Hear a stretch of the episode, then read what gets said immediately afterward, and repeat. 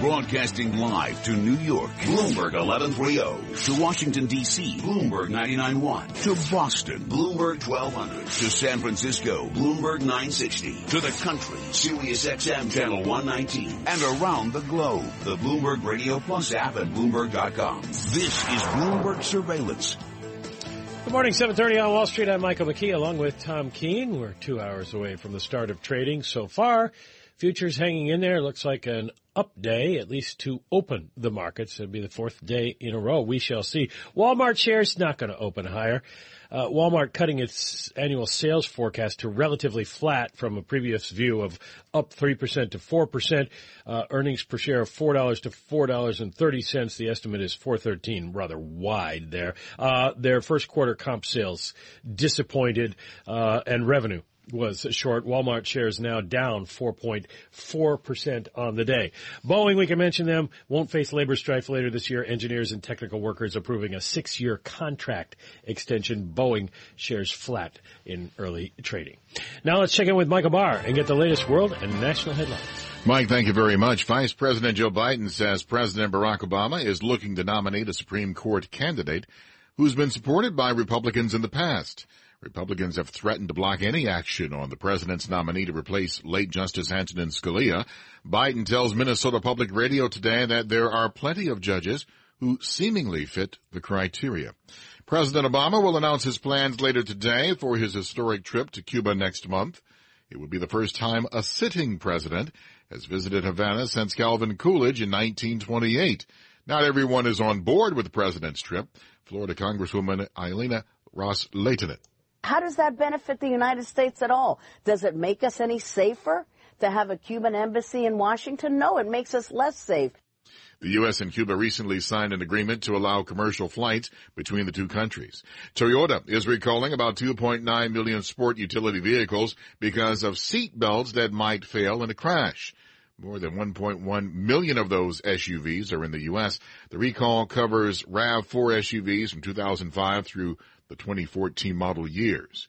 Global news 24 hours a day, powered by our 2,400 journalists and more than 150 news bureaus from around the world. I'm Michael Barr. Mike? Thank you, Michael. Time now for the Ray Catena Auto Group Bloomberg NBC Sports Update with John Stashower. John? All right, Mike. The Chicago Blackhawks will be the White House today, honored for winning the Stanley Cup, third time in six years. They're atop the Western Conference again this season. Showed why at the Garden last night. They led the Rangers two 0 They fell behind three to two. A rookie led the Blackhawks back. Stalberg, first one in. Keith up the boards and out. Rangers were in the midst of a change. Here comes Panarin. He scores. A hat trick for Artemi Panarin. Blackhawks take a 5-3 lead. And that was the final NBC to call despite getting the captain Ryan McDonagh back from his head injury. The first regulation time home loss for the Rangers since December 20th. College basketball and the sports best rivalry. Duke only led in the second half twice, never by more than a point. But the Blue Devils won at North Carolina 74-73. St. John's is 16-game losing streak finally over, 80 to 65 over DePaul. A win for Seton Hall that could help its NCAA hopes, 72-64 over Georgetown. Fordham beat UMass, St. Peter's top Manhattan, and Stony Brook's 18-game winning streak, longest in the nation, came to an end at Albany, 82 to 70. With the Bloomberg NBC Sports Update, I'm John Stashower. Thank you, John. As we mentioned, uh, S&P shares up by six points now, three tenths of a percent as we get ready to see if we can do four days in a row. Uh, I don't know if it qualifies as a turnaround or not. Technical analysts tell you it's a bounce. We shall see. 10-year note yield, though, higher than it was yesterday, 1.81%. This is Bloomberg Radio Worldwide. And welcome back to Bloomberg Surveillance. I'm Michael McKee along with Tom Keene. As we mentioned, a uh, a risk-on day for everyone except the British. The FTSE down by 21 points right now. They're kind of waiting to see what happens with this whole Brexit talk. The negotiations underway in Brussels. We'll see if Prime Minister Cameron comes up with a deal that he can sell to the British people. The rest of the world looking uh, reasonably happy. U.S. futures up across the board by uh, around three tenths of a percent. The Stoxx 600 in Europe is up by three points right now. That is eight tenths of a percent. Time now for the Bloomberg NJIT STEM report brought to you by New Jersey Institute of Technology, partnering with government and industry to apply the university's world-class research assets to innovate and spur economic growth. Learn more at njit.edu. Here is Bob. Michael, good morning. 734 on Wall Street. And here's what's making news in science, technology, engineering, and math. Tim Cook has picked a fight with the U.S. government, and Silicon Valley is joining his side from Google to Facebook. The industry's biggest names have rallied around Apple's chief executive officer after he vowed to resist a court order demanding it help unlock the iPhone of a shooter in the California terrorist attacks. Technologically speaking, Apple has the capability it needs to comply with the government's request, but giving the government a back door to its customers' private communication, it contends, would be a dangerous precedent, which could then lead to a relatively simple technical workaround to obtain call records, text messages, text messages, and other data. A coalition representing companies including Google, Facebook, Microsoft, and Twitter issued a statement reiterating that while it's extremely important to deter crime and terrorism, no company should be required to build back doors to their own technology. Separately, Google's chief executive Sundar Pichai explained that his company provides law enforcement access to data based on valid legal orders, but added that's wholly different than requiring companies to enable hacking of customer devices and data. And that's this morning's Bloomberg NJIT STEM report. Michael. Thank you, Robert. Walmart, as we mentioned, uh, cutting their forecast for the year to relatively flat. Previous view was up three to four percent.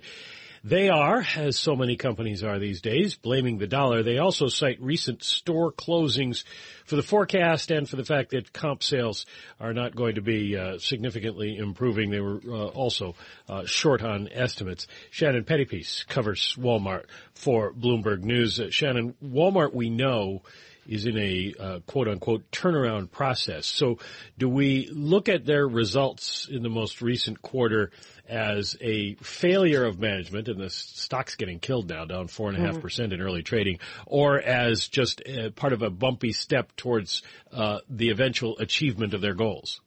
Um, well, I mean, I guess, you know, it takes time to turn around the Titanic. Um, you know, they're a humongous company. They have almost uh, $500 billion in revenue each year. Um, so, you know, it, it, it wasn't going to be painless, but uh, expectations have been sort of really, um, you know, low for among investors and analysts for Walmart. Um, you know, for example, uh, analysts were expecting um, same-store sales to increase about 1%. Uh, Walmart only increased them about uh, half a percent, 0.6 percent. You know, and for, you know, the next year, they had given this guidance in October saying that sales would grow about 3%. Uh, you know, investors weren't happy with that, but they had sort of grown to live with it. And then they said, uh, oh, well, wait, you know, that really didn't take into account how strong the dollar has been. You know, when you factor in currency, uh, it's going to be flat this year. And I think that's just sort of, um, you know, it's not pleasing to investors, or they're at least saying, well, why do I stick around with a company that's not going to have any growth next year? There's plenty of companies that are still growing, you know, despite everything that's going on in the global economy. Are these guys just getting killed by Amazon? I mean, Walmart was the world's biggest store, uh, destroying everybody through the 90s or early 2000s, and now they almost seem irrelevant in this age of Amazon. Well, and, and I think, yeah, Amazon's kind of the elephant in the room. And when you look at e-commerce sales, they were up 8% in the quarter. Um, and that might sound good, but in context, they've been slowing. They were, uh, uh, they were 10% last quarter. They were, um, you know, 15%, uh, a quarter before. A year ago, they were around, you know, 20%. So part of that's the law of large numbers, but not a lot of that. I mean, when you look at Amazon, I mean, they are double digit growth just you know, chugging away no matter how big they get, um, you know, their growth is going faster and faster. So, um, I think, yeah, the online side, despite all the investment the company's been putting into that, it's at least as far as the perception is what investors want, it's not growing as fast as, as they want it to. So what does Amazon say to investors on their call today? How do they keep them on board?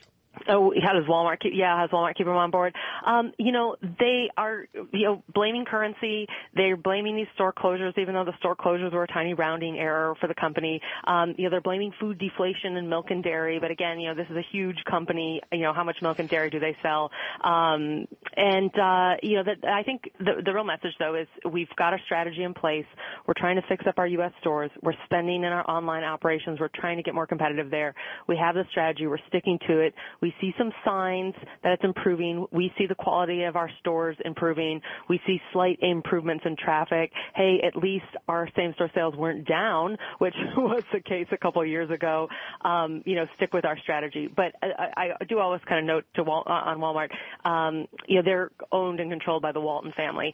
And so there's, at the very end of the day, there's only one shareholder that really matters, and that's the Walton family. And, um, you know, obviously they have to take into account the way Wall Street feels and, and respond to all of their shareholders, but that's who controls management. That's who controls the strategy. And as long as they're sticking by it, the family is, then you're probably not going to see any big drastic changes. Shannon Pettypiece, thank you very much. Well, uh, the Walton family has a stock price of sixty-three thirty right now. That is down uh, four and a quarter percent from it uh, from where it closed yesterday at uh, sixty-six eleven after re- reporting those disappointing shares. It may be weighing a bit on Walmart. Uh, I mean, on the markets, S and P now only up four points, two tenths of a percent. This is Bloomberg Radio.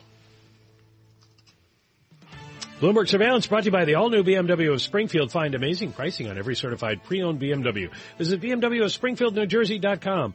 Financing and leasing available by BMW Financial Services.